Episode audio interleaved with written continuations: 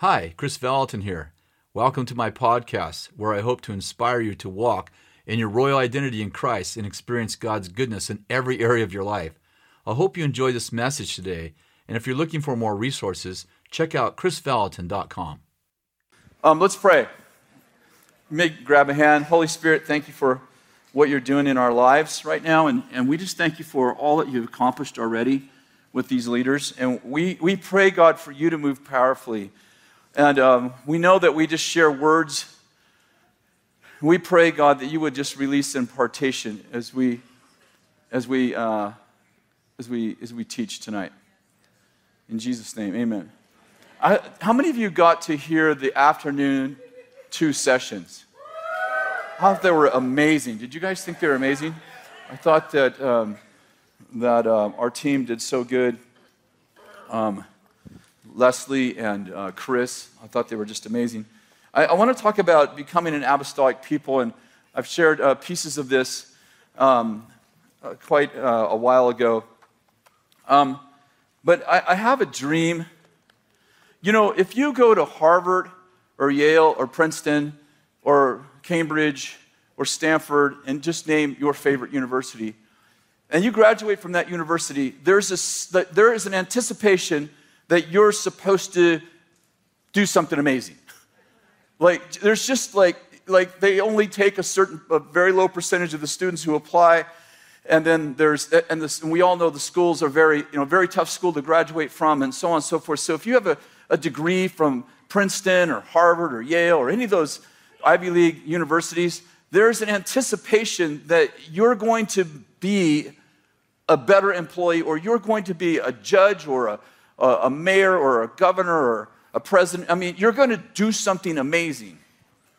And, and I, I just, I had this passion for a long time that what would happen if the church had a reputation, not that just, pe- you know, that great people come to church, but that great people come from the church.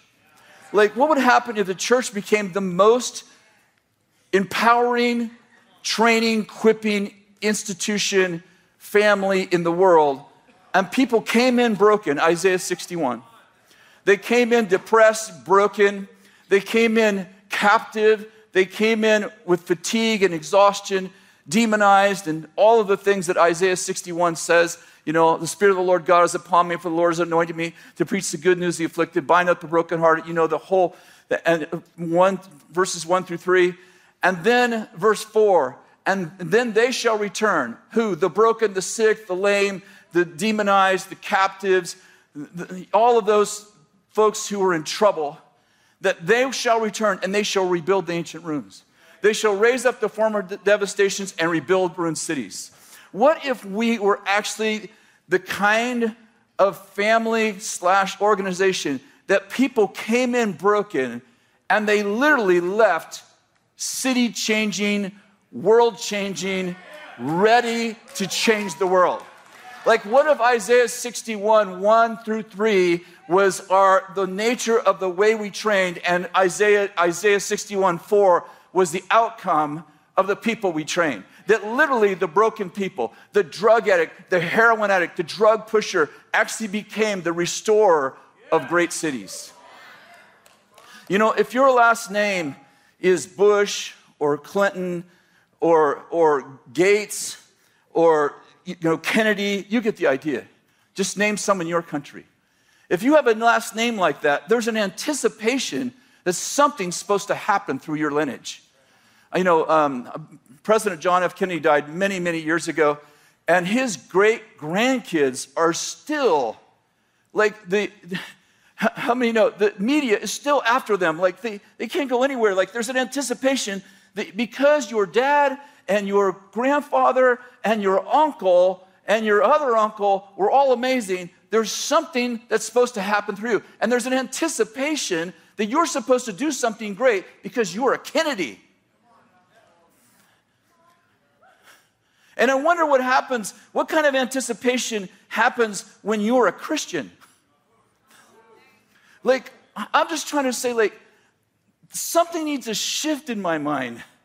That instead of them going, oh, you go to that church down there, oh, those guys, they reduce people. Like, what kind of box did they put you in? what if, what if the most prominent, powerful, wise, innovative, and inventive people on the entire planet, planet were flowing out of your church?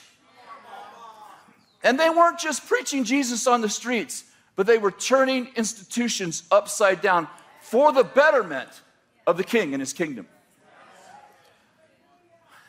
One of my very favorite stories, I, I, I love Joseph in the Bible. I, I, hope you do too. I mean, I mean, he had his issues and, and he wasn't perfect, and maybe that's part of the reason I like the guy. I mean, you know, he, he, God gives him a dream that his brothers are going to serve him. He knows his brothers are jealous, and he's not very wise in his early days. Comes out and tells his brothers, Ha, had another dream. you guys like to hear it? Oh, you wouldn't? Let me tell you anyway. you know, really not the wisest man on the planet in the beginning, but gained some wisdom through the pit and the prison. Would you agree? Now, so I, I, like Joseph because I, I, can relate to Joseph. You know, uh, we, we, we have our early days, we have our flaws, and we still, we still have our, our challenges. Hopefully, we're getting a little wiser. But one of the most powerful and profound relationships in my mind in the entire Bible. Uh, you know, sometimes you read the Bible so many times, it loses the impact. You know what I'm saying? Like you heard the story sometimes, like, yeah, Joseph. And I'm like, Joseph's in prison. The king has a dream. Joseph is, has a, gets, gets a reputation for in, interpreting dreams in prison. I mean, this is all predicated on God gave him a, a, dream many years earlier that he was going to be a ruler in the world. He's in prison. It looks like, you know, Bill shares this whole thing about how many times, how many of you received the prophetic word and, the, and then your circumstances immediately are opposite? I mean, that's Joseph. he gets a prophetic word, word, word you're going to be a ruler in the world. And the next thing he knows, he's in prison. First, he's a slave, then he's in prison, and it looks like this does not feel like, you know, Cambridge. this doesn't feel like this doesn't feel like an Ivy League college. This feels like I'm heading the wrong direction. God, you told me this is going to happen to me, and everything that you said is the every, my circumstances are polar opposite of every. In fact, the word actually caused them to be worse. It says the word of the Lord tested Joseph until his word came to pass. And the point Bill was making is oftentimes the word of the Lord often attracts, like it actually attracts the enemy.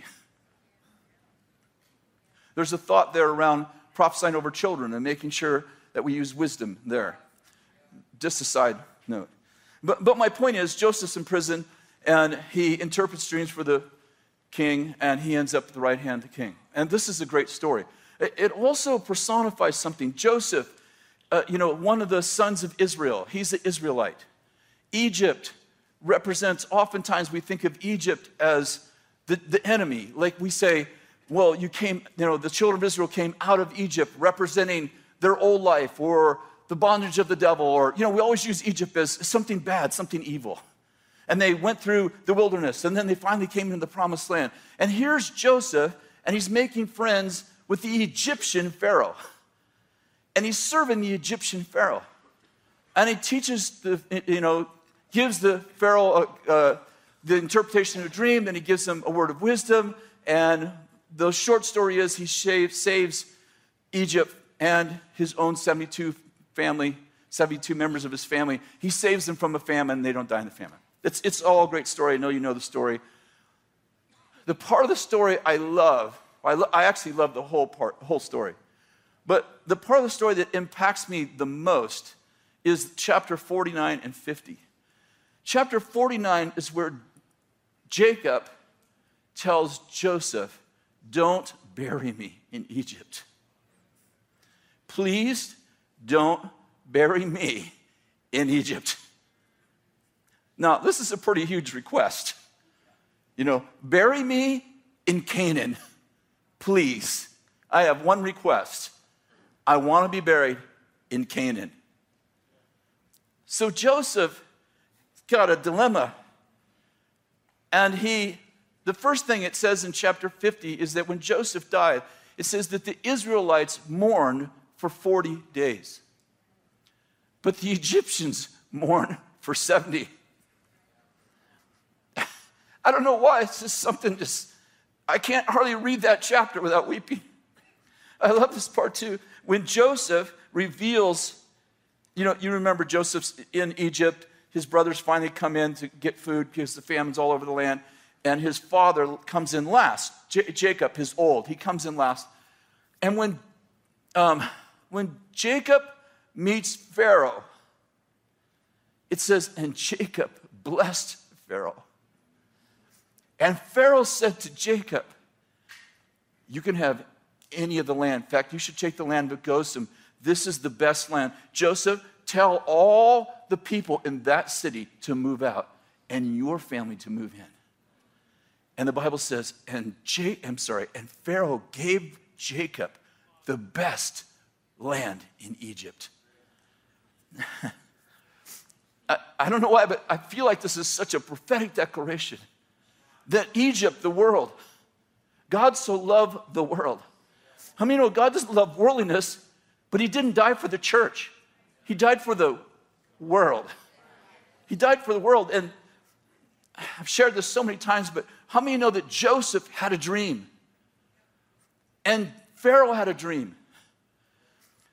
If Joseph didn't dream, how many know Pharaoh would have died in a famine?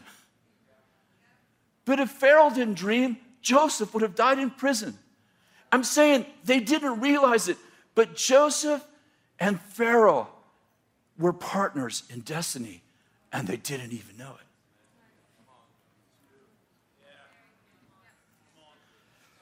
Do you know that we're the light of the world?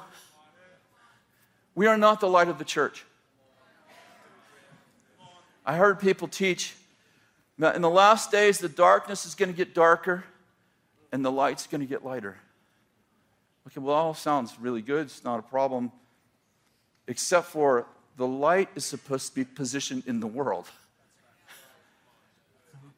And Jesus said, No one takes a light and puts it in her basket, a lamp and puts it in her basket, but sets it on a lampstand. Next verse. You're the light of the world. Listen to this a city set on a hill. In other words, Jesus saying, listen, the only way it can get brighter in the church and darker in the world is if the church becomes a basket.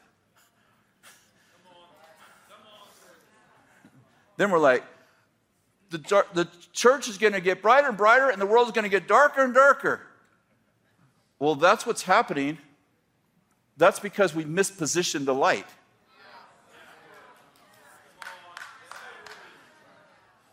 And then we create eschatologies to make it okay.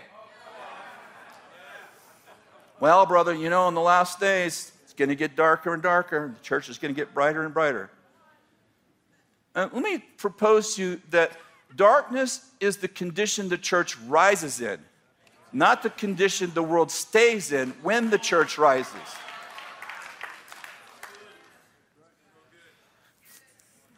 And uh, uh, uh, again, I've shared all of this so many times, but we wrote, when we wrote the book Heavy Rain, I had my PA do a statistical study on America. This is just on American cities. And here's what we learned the cities in America that had the greatest Christian church going population had the worst social statistics in our, in our nation. Let me just tell you what I just said. The more Christians that go to a, more people that go to a Christian church in America, the worse off the social statistics in are in that city. I call it the huddle effect. I think, I think light gets together so much. We have so many meetings. We don't have the time to be light anywhere. And we're like, isn't our church awesome? And then we're like, this little light of mine. How many you know you don't have a little light? Such a ridiculous song. I mean, I sang that song as a kid. I taught it to my youth group. This little light of mine, I'm gonna let it shine. Where did you get that? You don't have a little light, you're insulting Jesus. The light of the world is not you, it's Jesus in you. He's not a little torch, he's the Sun of righteousness. I'm just saying we make powerless statements and then wonder why we feel little.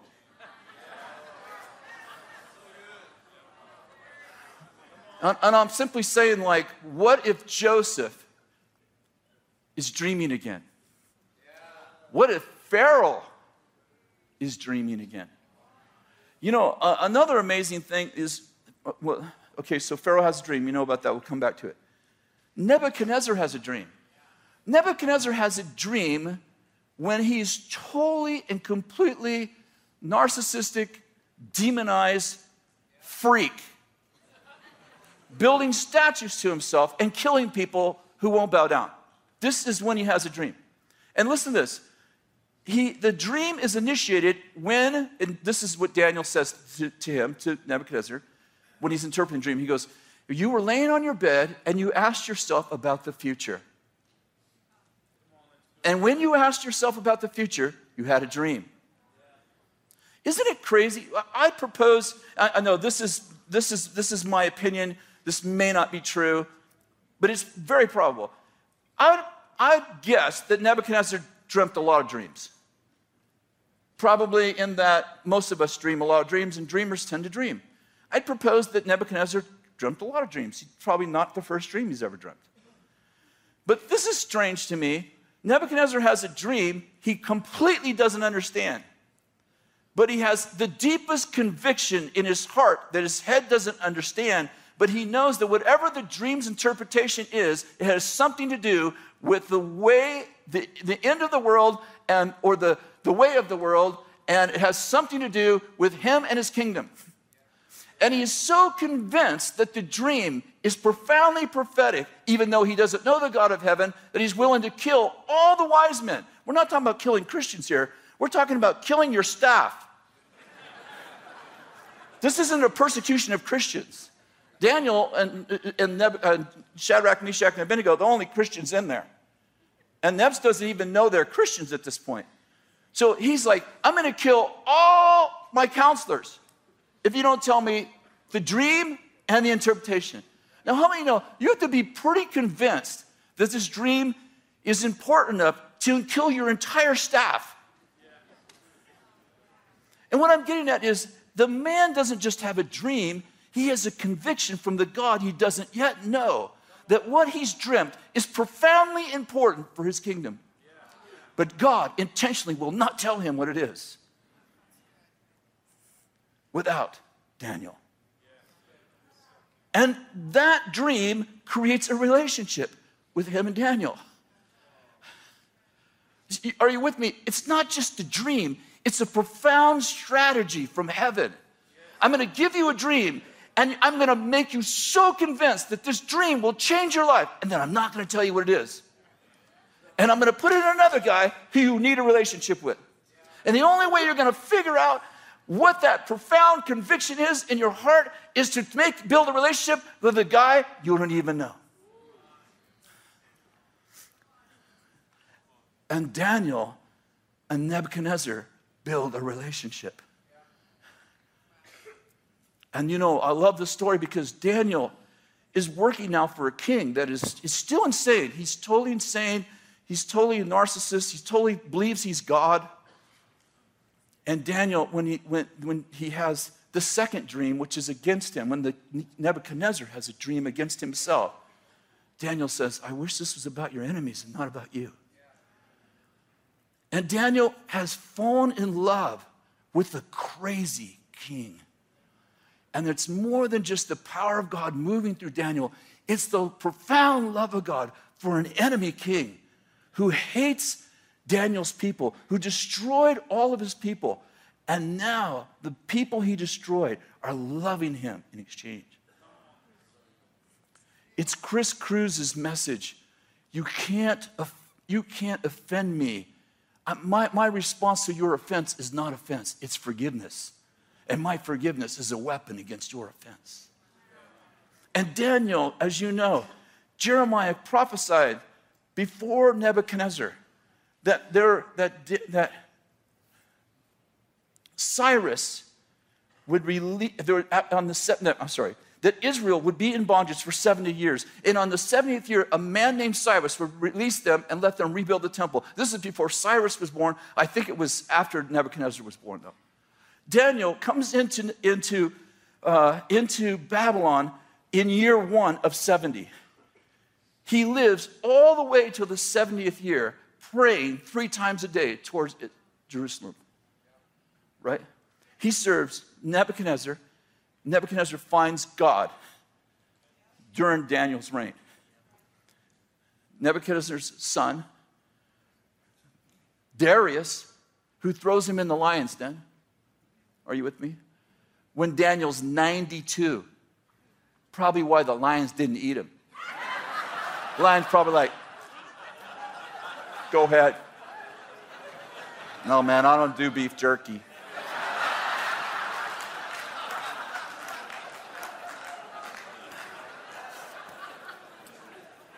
I love the story. You too? And Darius, you know, gets tricked into throwing him into the lion's den. And it says this that Darius, King Darius, fasts all night. That's what I do. It's a kingly fast. Hey, if Darius gets credit for fasting all night, why shouldn't you? I'm like, Lord, I've been fasting and praying. Fasting at night and praying in the morning. And Darius, it says that Darius comes to the tomb, and while he's still uh, to the lion's den, and while he's still a long ways away, he yells out, Daniel was your God, whom you serve day and night, able to save you. And out of the lion's den, he hears this Oh, King, may you live forever. Dude, could we change the nations if we could learn to love like that? Oh, King, would you live forever?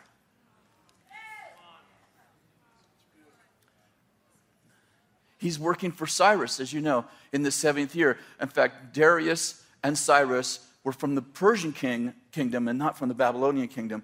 And, and that all had to happen because of the prophecy of Jeremiah. It's just so amazing to me. Because Jeremiah prophesied that Cyrus would let him go.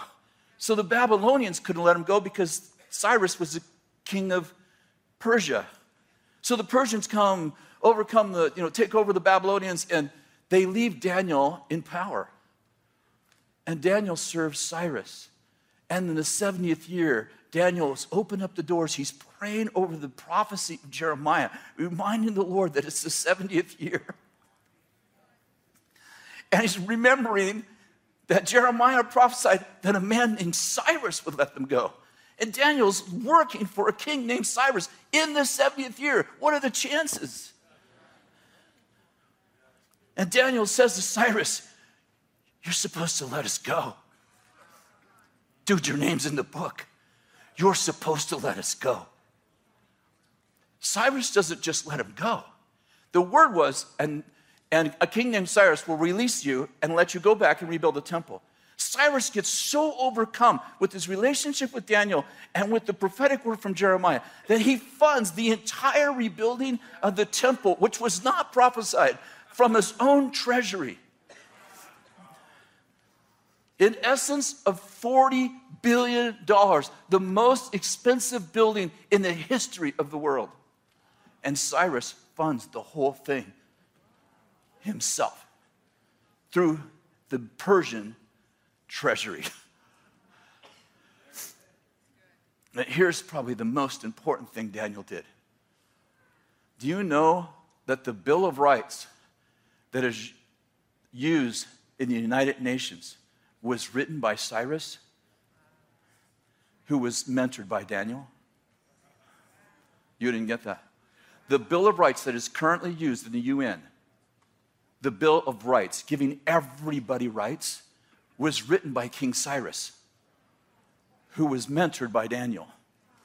Daniel is still speaking through Cyrus, who wrote the Bill of Rights that we currently, 21st century, use to tell nations how to treat their people. It was written by a king who was mentored by a prophet who was a believer.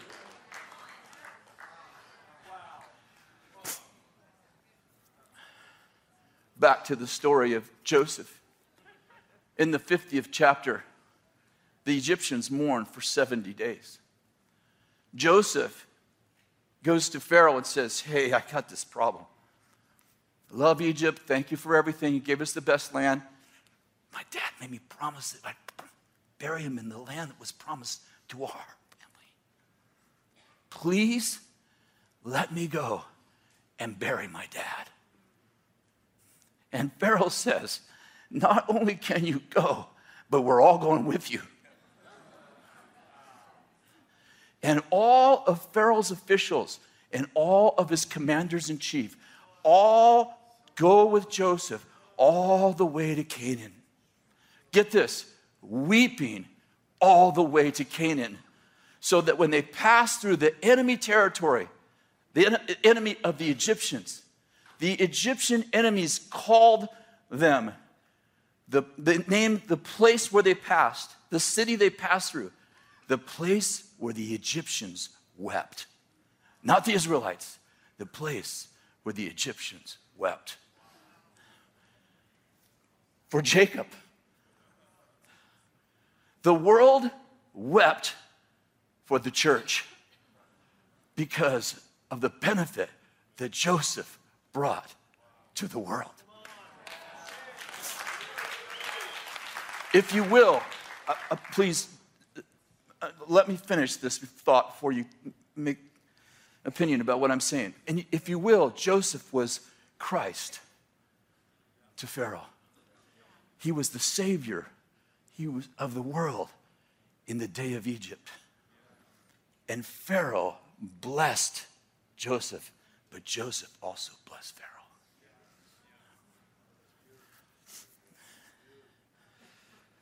I just have this passion like, what would happen if worldliness was our enemy, but the world was not? What would happen if we went into Apple and Microsoft and all these companies, but we didn't go like, let's go in there and take over. No, let's go and serve the kings. And let's serve in a way they've never seen before. Let's serve the way that Michelangelo chipped stone and freed angels. Let's serve in a way, do your good works in such a way that they see your good works and they go, You must be a God. Every year we, we send uh, thousands, 2,000 students to work in our city. City, we, everybody does city projects. They all have to do city projects. And one of the things we do is clean streets and we have a glass bridge. We're, we're responsible for it. We have a contract to clean the glass bridge. It's all free. We have a contract to clean the glass bridge, clean parks, build parks. We log the most volunteer labor hours last year in the history of the United States. We logged so many hours that our city received a match grant, $1.3 million, as a match grant because of the volunteer hours that we volunteered. And every year, Keith Elvord, I don't know if he's in here, he is my hero. He used to work for me in Weaverville. He's one of the most noble and integrous men I've ever met in my life. I literally would give my life for him. He leads our city teams. And every year he says, hey, why don't you come out, like, and the first city team and, and, and, and inspire them. So I do it every year. I've probably done it seven or eight years. So not from the beginning, but every, every year since then. And it, we, I get on a flatbed truck. I, it's kind of the stage. I jump up on the flatbed truck, and, and there's, I don't know, there's maybe 200 of our students here. And I share with them a message to inspire them about what they're actually doing just to be a catalyst to, because I don't know if they think they're chip and rock, but I think they're freeing angels. So last year, I'm on the back of the truck. I'm doing what I do every time. It's about 15 minutes, 20 at the most. And, and I'm sharing with the students that we do our good works in such a way that people see our good works and they glorify our Father in heaven. And I start talking to them about Solomon and I say, Solomon, the Queen of Sheba comes six months journey with an entourage and millions of dollars to see a man. And when she gets there, to see a man that she's been taught has great wisdom. And she gets there and she sees the way the waiters, waiters are dressed, the way the table is set, the way the stairway goes from his house to and, and it's like these natural, like, very like, how do you set a table where people go, there must be a God? I mean, I've eaten food like that before, like, taste and see that there is a God. how do you dress waiters? Like, how would you dress? Like, I, I often imagine, like, how would you dress a waiter? That the Queen of Sheba, who's had a six month journey and she's brought millions of dollars and this big entourage, and she says, You are twice as wise as what I heard in my land because she saw the way your waiters were dressed. And I said, I say to our students, What if you were sweeping streets the way the waiters were waiting on tables in the days of the Queen? What if you swept like Michelangelo chipped stone and you're not just sweeping streets, you're freeing angels? What if you're just not building parks? What if you're a part of the first 21st, 21st century city in which it is a city on a hill that people come from all over the world to see what it looks like when the kingdom actually infiltrates every realm of society? And I'm teaching and I'm telling the students a story about chipping stone. And you can, you know, the difference between chipping rock and freeing angels is what you see in the rock. I said, I don't know what you see in the city, but I see the city of God. And I was talking to him about the city of God.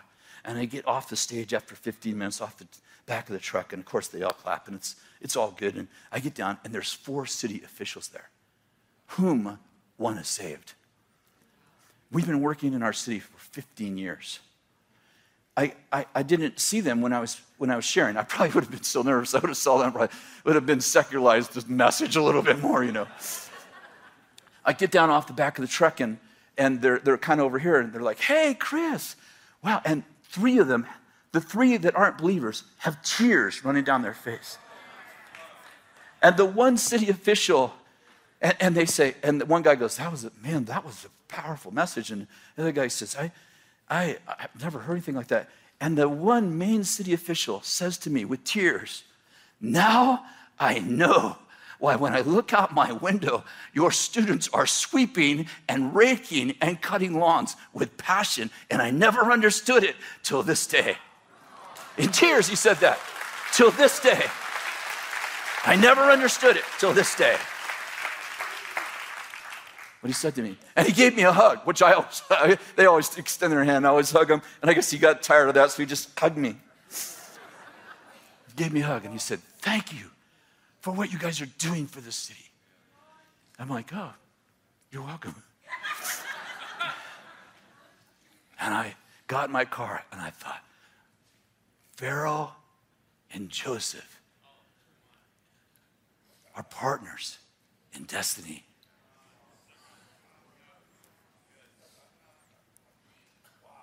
This is what I'm alive for. It wakes me up in the middle of the night. I'm not joking. My friends all know I'm a little crazy. I'm always like, hey, maybe we can do this. And they're like, oh gosh, please don't bring Kris in here again. We haven't paid for the last thing he had an idea about. And now everyone's pregnant. Everyone's thinking like, hey, we could do, yeah, we could do that. We're going to change the world. So the other night I was thinking, we should help the crime rate. I'm like, yeah, we got to get people saved, but, but before they're saved, we got to get them in prison. we can't let them loose on our streets. You know, we got to we got to have a plan, you know. And we have a real crime problem. And I, was, I, I lay awake at night like, Jesus, we need help, you know. And, and we have these people accosted on, the, on our river trails now, and, and women don't want to run in the morning. And I'm like, this, this is our city. This is not supposed to happen in our city. I, am going to pause for a minute I'll tell you some more of that story. I, I, I, read, I, read, I read, I wrote this book, uh, Destined to Win. You have a copy of it. And, and part of the uh, Destined to Win, um, there's a chapter, there's three chapters actually, but there's one chapter on you can't find your destiny until you find your people, because your destiny is in your people. And this whole thing about destiny and your people and and then there's like, well, how do I find my people? And what do I do when I find them? So there's three chapters about that. I think it's pretty good. I got the book all done, sent it to the publisher. It's all out. It's already released. And the Lord said, You missed one of the most important parts of destiny. I said, Well, would have been nice if you would have told me while I was writing. He said, Your destiny is not just in your people, it's in your land. Isaiah 62 says, and to your land, depending on what translation you have, and to your land will you be married. How many know when the children of Israel came out of Egypt, what was the promise? The promise was that God would give them land, not just land, their land. Second Chronicles 7:14, you know what? If my people are called by my name will humble themselves and pray and seek my face and turn from their wicked ways, and I will forgive their sins. Hear from heaven and heal their, not the land, their land. I'm saying your destiny isn't just in your people, it's in your land. Like you actually have a place that God calls yours. it's part of why you change the world because you're like, this is my land. This isn't just a land. This isn't the place I'm visiting. This is my land. I'm not a renter. I mean, I may be renting, but I'm not a renter. I'm an owner. What happens in this land is my responsibility. Listen, guys, this is not a new thing. We send thousands of men and women out to war to give their life for not a land, for our land. Are you with me? And so, oh, I was telling you a story. Oh, so I was, I was, I was thinking the other night, this is maybe three weeks, ago, and I was like, wake up in the middle of the night, I'm thinking about crime, crime rate. Oh, we got to do something about crime. God, give us an idea. And, and so we've been talking and sharing ideas, and, and, um, and, I, and I, I read the newspaper on my phone, and the police chief is talking about um, putting civilians in the streets. Well, three months before, we had a men's meeting. There was three, 400 men in here, and I started sharing a vision, like what would happen if we took ownership of our land? And, we, and I said to the men, if we said, your crime doesn't happen on my watch. What would happen if we put 300 men in the streets with like safe ready, you know, safe city ready? And we and we just walked the worst neighborhoods and not like not to arrest people, but just to arrest the darkness. We prayed in the streets, we broke up fights, we and what if we went on the river trails and it became the safest trails in the world? And the, and the men jumped up, they're like, I'm in. 300 out of the 400 men said, Count me in. I'm in. So I see the sheriff is like, he's like, he wants civilians. So I meet with the sheriff and I say, hey, uh, I, I give you 300 men. He's like, I was thinking 20. I go, yeah, and, and how about if we bought you Segways and we put like six Segways on trails and people were in twos and they went on Segways? And how about if we bought you drones that could fly over the bad areas of our city and what if we just like said, don't do crime in our city? He goes, that would be amazing. I said, I bet my leadership team would buy you that stuff. If I came, shared the leadership team, they go, let's buy. So we're buying $60,000 worth of drones and, and segways and putting men in the streets. And sheriff texted me this morning, hey, Kris, let's meet. Come on. I'm excited about what you're doing. I'm like, what? This is our city. What if we started dreaming outside of our little church box? Like, you know, oh, how many people came to church today? I don't know. I don't know. But the crime rate's down.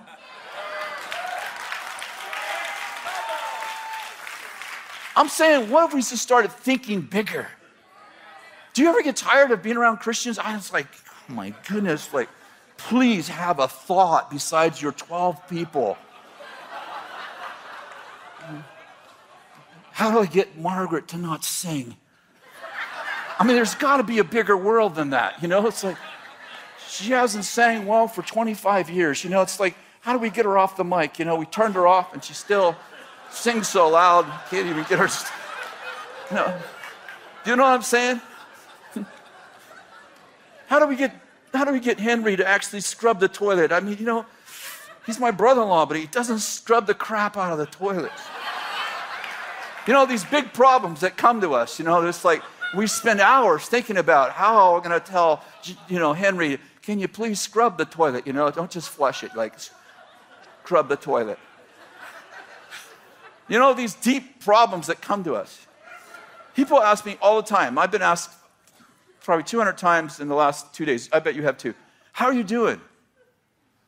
and I'm a like super authentic person. Good, bad, and ugly per hour. I mean, you could be doing great as long as you just, it's just you and your three. But if you're going to take on ownership of a city or a nation, then you got to mourn when they're mourning and you got to rejoice when they're rejoicing. And that's like an hourly thing. I mean, like, God's got to be like tripolar. It's like people say, well, God's unhappy. Well, was he unhappy? Because people got saved today, and then someone got murdered today. I mean, like, what's, I always say to God, like, what mode are you in right now? Then I just like stick with Bill. Bill's like, God's in a good mood. I'm like, God's in a good mood. He just chooses a good mood and just like, I'm in a good mood, you know? Sorry, I'm just being silly and funny, but I'm simply saying, like, you can be doing perfect as long as you don't have anyone in your world. But if you're going to have a big world, you're not going to have perfect days. That's the side effect of great leaders. I mean, is Donald Trump having a great day? Is is what you know? did George Bush have a, ever have a great day? I'm talking about as a president. President Obama ever have a great day? It's not a political statement. I'm saying if you're president of the United States, you probably never have a perfect day, or if you do, it's a couple in all the time you're in there, because you're responsible for so much. When we pray, "Our Father who's in heaven," how big you thinking? No, I'm, I, am it's not uh, rhetorical. I'm like, how big are you thinking? Because you, you don't really, I mean, the model prayer isn't permission granted to be selfish. The model prayer is be praying corporately. I actually think it helps to pray corporately even when you are in trouble. Because then you remind yourself that not everybody is and other people are too. And those are both good when you're in trouble, right? I need to know that not everybody's in trouble you know, when I'm broke, I think everybody's broke. But it's not true. Some people, anyway, never mind, we're not going to do that. But anyway, the point is, is that if my world's big enough, I can always find people that could pull me up, and it can always help people that need to be pulled up. Because my world's big enough, right? And I actually need these people who can pull me up. I need to stay connected to them because I'm connected to a whole bunch of other people who need to be pulled up. I'm just trying to say what would happen if we started to being like great leaders and not just good leaders? What if we stopped coming to a conference like, see if I can build a bigger church? How about if we left the conference thinking, I was born to change the world? Well, I'm in a little church. You ever heard of Nazareth? I don't think it was like uh, New York. I was watching a, a TED Talk. You guys like TED Talks? There's some really good TED Talk. I was watching TED Talks and I was watching Elon Musk. It's a 42 minute interview with Elon Musk. And I, and I, I, I, don't, didn't know much about Elon. I mean, I know some, he's a car guy, so I'm a car guy, so I, I like that stuff. He's Tesla, he's the founder of Tesla and, uh, and SpaceX and, and Solar City. And, and so they're interviewing him, you know, and, and he's a little quirky. Well, he's a genius. So, you know, I've known a few geniuses in the world in, in my life. So I'm like, I know, I've, I, I never saw an interview with him, but I, he's like exactly how I anticipated him a little quirky. And so they say to Elon, you know, like, so, um, you know, um, tell us about, uh, tell us about Hyperloop. And he's like, yeah, well, I was in traffic in LA a couple years ago. And I was sitting in traffic, it was bumper, but you know, one of those LA traffic jams where it just wasn't moving. And the guy's like, uh huh. He's like, and I thought to myself, we should build a Hyperloop tunnel underneath the freeway and put cars on a skate going 120 miles an hour and suck them through a Hyperloop so they can go from one side of the city to the other side in seven minutes. Then I thought, well, why not build 17 different levels of it so you could have them going all over the place? I'm thinking, you know, when I've been stuck in traffic before, I've never thought, we should build a Hyperloop system. I mean, I think, frick, what's on the radio? I don't like that song. You know, it doesn't even like occur to me like, and you know, and, and the guy's like, so, you know, what do you do? I mean, he doesn't just dream. Like, he's already engineered the Hyperloop system. He calls it his hobby. And he drilled underneath his own parking lot. yeah, to, to, to, to build the prototype. They go, you know, well, you know, when are you going to do? Oh, oh, I already drilled under my I don't even know if he got a permit for it. He's drilled underneath his parking lot. And he put and he developed a skate and he had a whole, you know, a PowerPoint, kind of like Danny's, you know. People have to prop up their message.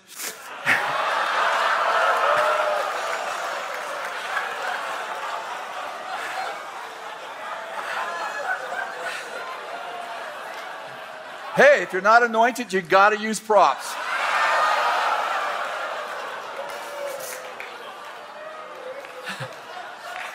Bill doesn't even use notes, so what does that mean? So, and he's had this video of this, of this car drops down on the skate and it goes 120 mile an hour through a, a hyperloop system that's sucked through in a vacuum chamber and he's telling all this stuff. And, and, and I'm like, wow. And then he goes, and they go, oh, well, why did you start Solar City? I actually bought Solar City and doing all this stuff. He goes, well, I wanted to solve the climate control problem climate change problem. Huh. Tell us about SpaceX. Well, I have this vision that, uh, that we would colonize Mars in the year 20, by the year 2040. Oh, well, tell us about that. Yeah, well, we built the rocket, and it's the most powerful rocket in the world, and it's reusable. So when it comes back down, we can, like, you know, reuse it. Like, you can tell when the government doesn't pay for something, right? Anyway, poof! Oh, we need another one.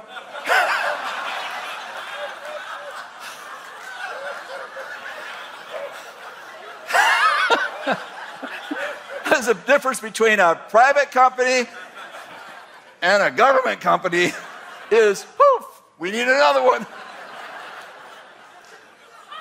So I'm listening to this guy. He's like, he doesn't just just thinking about, oh, I'd like to go to Mars. You know, I've met people that are on Mars, you know? We had a home group when Charlie was saying, Yeah, I want. Charlie was teaching the sermon on Mars Hill. And we had two guys in the home group, and one guy goes, I've been to Mars. God's my witness, right, Charles? And, uh, and the other guy across the home there's like 40 people in a home group, and the other guy goes, I've been to Jupiter. And they started interacting. I'm serious. Oh, people were in my home group. That was years before Elon got the idea. People I discipled had already been there. But this guy, he's not just dreaming about going to Mars, he builds a rocket to go to Mars. The most powerful reusable rocket in the world. He's already built it. And the guy goes, Elon, you know, what, what uh, inspires you? Like, like, why do you do all this stuff? Like, why do you, like, why do you build a rocket? Why do you want to go to Mars? He goes, well, I just want to wake up every day and have hope. And, you know, the earth is just going through so much. And I just think, you know, humans should be interplanetarial. He thinks, oh, the planet's having a hard time, so like we ought to colonize other planets. I mean, I've had hard days. I never thought like probably just go to Mars and just forget these people. I mean, how many of you are pastors in here? How many of you wish you could go to Mars? More importantly, how many of you would volunteer a few of your how many of you would recommend a few of your congregation to take the first ride, providing they didn't come back? Totally. I mean, I, listen, I never think about sending people to Mars. I think like I, I write people's name on a board and I send it through the planer in my wood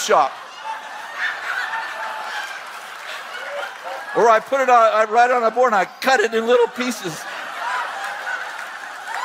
So therapeutical.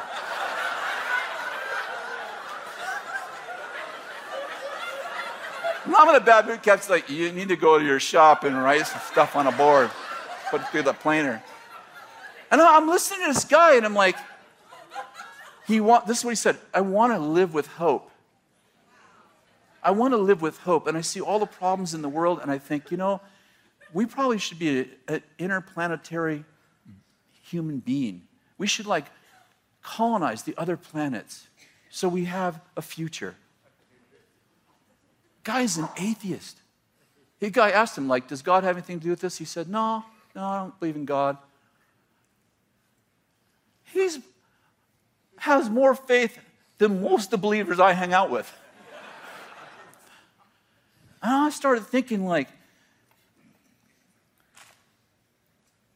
is it an indictment against the church that the atheist is dreaming about colonizing Mars, fixing the ecosystem of the planet, solving, you, you know what, what I'm trying to say? Solving LA traffic solutions. And the Christians are like, how do we get Martha to not sing on the mic? Let's go to a conference and ask the question to Kris and Bill. What do you do when you got someone who can't sing and she's your grandmother? But this really, like, this is the kind of problems we have? Seriously?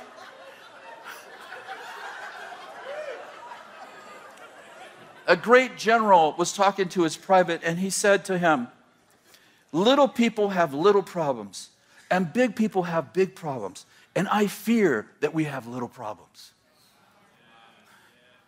Part of the reason we have little problems is because we're so distracted by stuff. Instead of like, why don't we go to Mars? I don't know what's there. Maybe we should be the first Christians there. Get there before the Russians.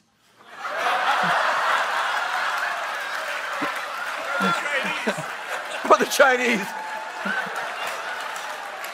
Definitely before the North Koreans. Only God knows what they'll build if they get there.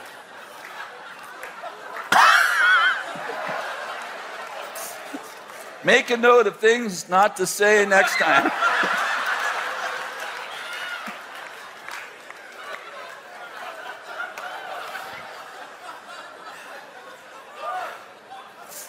You know, part of the challenge is, is that we hang around with little people. Oh, we think it's our destiny. Like we should let, you know, how many know we should help everybody? So please, most of you know me. I, I, help the poor.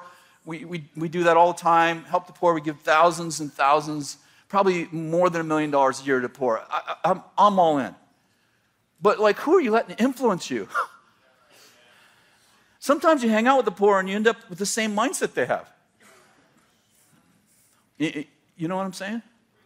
And I'm just saying, like, part of the challenge is that we're not hanging around with people who are thinking, oh, maybe we should go to Mars. We're hanging around with people who are trying to figure out how to get Martha off the mic.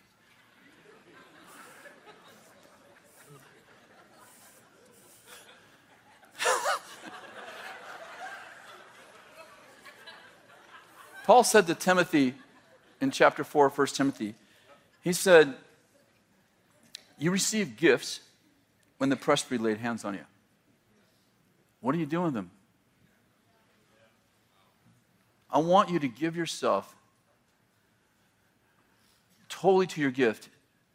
I want you to take pains. I want you to labor until it's painful. And I want you to labor until everyone can see you're progressing. It's, you know, we're always like building a plan for everyone else. we kind of need a plan for ourselves.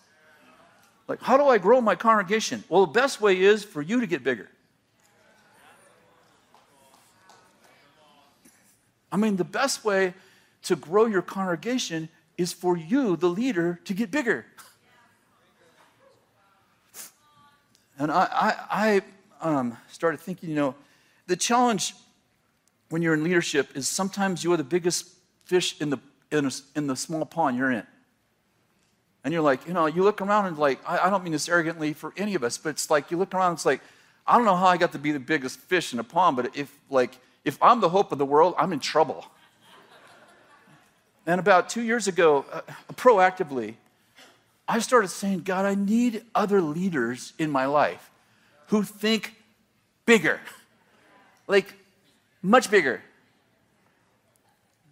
And I, I, made some friends. Actually, I didn't actually seek them out. The truth is, I actually prayed, and I, I ended up with this friend who's been a, a, billionaire two times and lost it both times, but now he's on his track to be a billionaire again. And he, he read my book, Spirit Wars, and he loved, he loved the book. And four years ago, he befriended me. And I, I didn't, we didn't really make, him. he came to see me, and this, some good stuff happened. He was a really nice guy, and, and, um, and on and on and on. It, nothing really happened for a couple years. And then as time went on, I just, you know how you kind of grow in love with someone? I'm like, I actually really like this guy. Like the more I talk, like we would talk like once a month, And, I, and then I started looking forward to talking to him, which, to be honest, I don't even like talking on the phone. So I'm like, I get off the phone, and Kathy's like, How? I go, that actually was very interesting conversation. And, and, um, and that, that just like kept happening and happening. And pretty soon we're talking once a week, and pretty soon we're talking every other day. And I'm like, yeah, Kathy calls him my girlfriend. Your girlfriend called. I'm like, and uh, you know, I love him. My whole family loves him. Uh, uh, and, and so I started, and so he started talking to, uh, to me about changing the world. It was his idea to do the tech company. He found Ryan. Yeah, I, I, wish I could tell you about several other things that we're working on right now, but they're all his ideas. They're all his ideas. So I'm like, I got to get, you know, so I'm telling my team about this guy, and they're like, like, yeah, we had a guy like that in the home group, you know. he went to Mars. so I bring him in one day to our media company. So I'll never forget. You know, I had to beg my, the media team to come. Like, please come. Like, oh, we're all busy. Uh, uh, you're to like this guy. Oh, please, please come. Listen, I'm your boss. I command you to come in Jesus' name. You're coming. So sitting at the table. Uh, it's just, it's not because, just everyone's busy, is the truth. Everyone's busy. So they're like, I, am going to give an hour to something. I, it's got to be strategic. I'm like, you're going to love this guy. Well, what's he going to do? You're going to love this guy. But what's he going to do for me? I'm going to love this guy. Just come. So we come, we sit around the table, and, and you know, 15 minutes ago, everybody makes introductions, and then, and then he starts telling them, like, you know, I have this dream, and, he, and I, I can't mention what, but he goes, I think that you guys should buy, and he names the largest media company in the world. He goes, I think we could put together a deal where we buy that company for Bethel and you guys run it. This is like 20 minutes into the meeting. My guys are all, he goes, Yeah, I have some people who would put up the money. And he starts talking about this guy who puts up about 300 million for him last year, and this guy did this thing. And he goes, We could put the deal together, and you know, we can make 5% on it, but 5% of that much money would, you know, that would fund the whole building. Anyway, my guys end up three hours in there with him, talking to him. He's like, he's taking him to the moon and they were talking about, you know, parallel universes and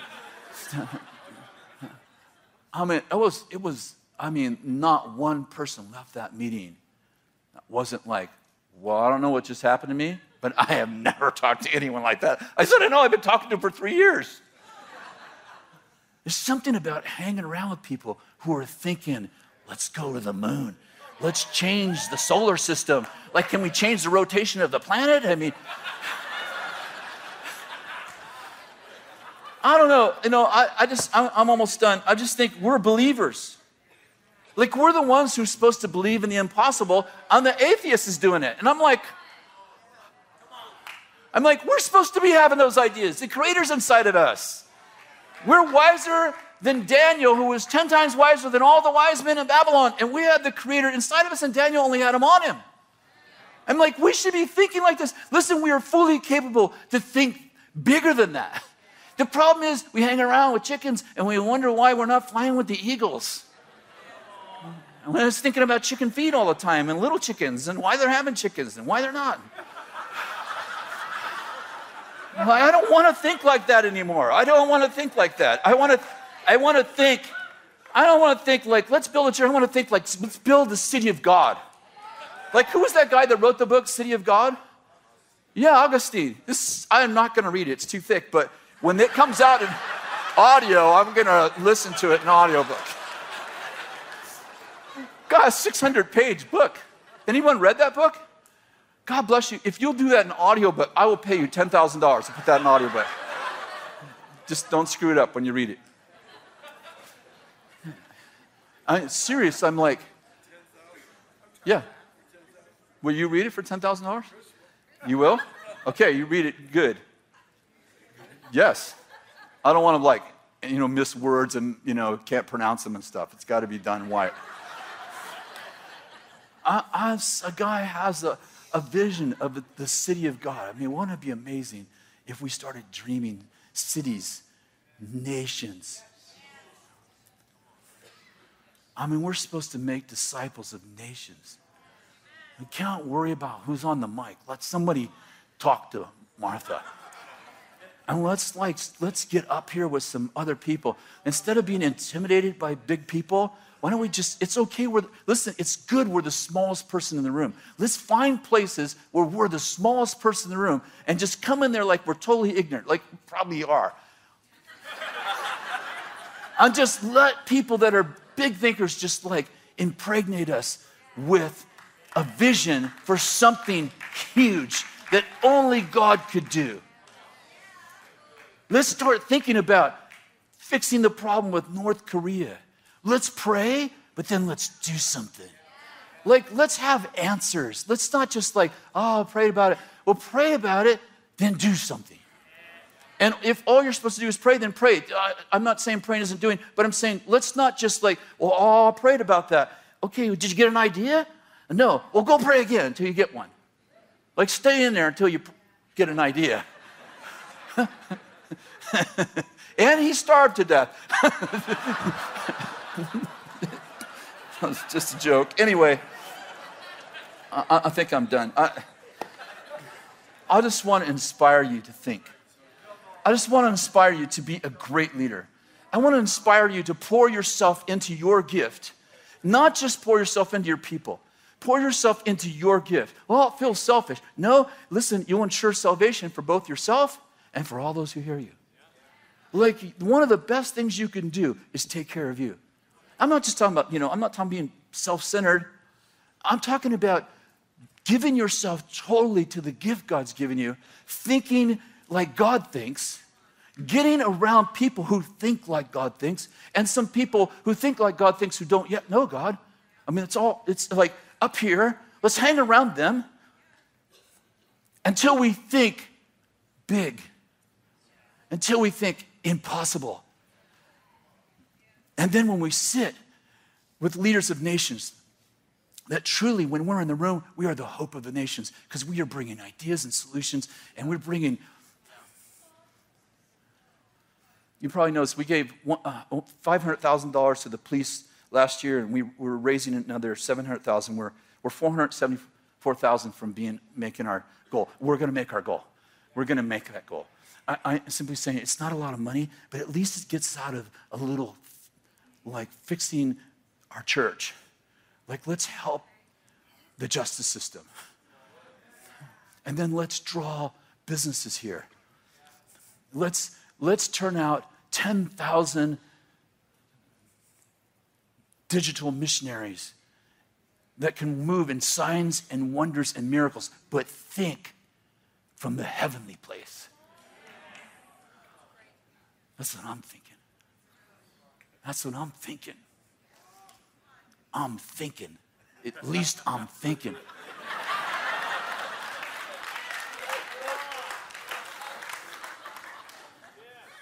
You can criticize me, but at least I'm thinking.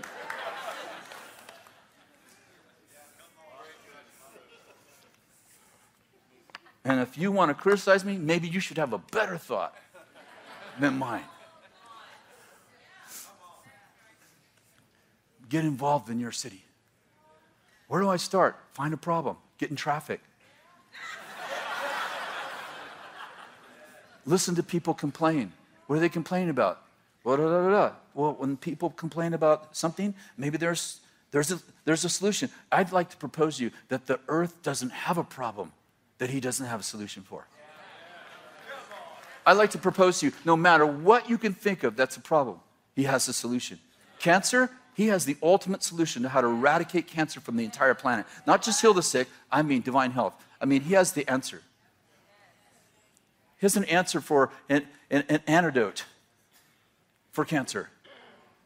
And 50 years from now, they'll look back and they'll think of all the barbaric ways we took care of cancer, and they're like, oh, you just take a shot for it now, and you're all good. I'm saying someone's going to come up with an idea, maybe many ideas. Okay, I'm done. Stand up. I'm going to pray for you. You, you need prayer now. You're like, what do I do with Martha? yeah. You know why we don't dream big sometimes? Sometimes it's because we think we're little. And that's a, that's a delusion. Did you hear what I said? Sometimes we don't think big because we think we're little. And I'd like to propose to you that you're seated in heavenly places with Christ. You're not just praying to God, you're praying with God. Lord, I just pray in Jesus' name that you would just give us the mind of Christ. That we would dream with God. Not just dream about God, we would dream the dreams of God. Lord, that we would dream the manifestations of His imagination. Lord, that you would, when you put us in a, in a midst of a problem, we would dream the answer. We would be like Joseph's. Lord, we would be like Daniel's. We'd be like people who dream the solutions of world problems. But Lord, please let us first dream of solutions for our city's problem. Like Joseph dreamt, or Joseph interpret dreams for his for the prisoners, let us learn how to do small things in a great way so we can do great things in a great way. Lord, give us a heart for our own land. Lord, when um, someone's murdered in our city, let us take it personally. Lord, how do we stop murder? How do we stop these things? What is the root cause of these things? Lord, give us answers and solutions. Lord, we pray for him. And Lord, tonight we pray for Elon Musk. I've been praying for him. God, I pray that he would find you. Lord, I pray that he would find you in creation.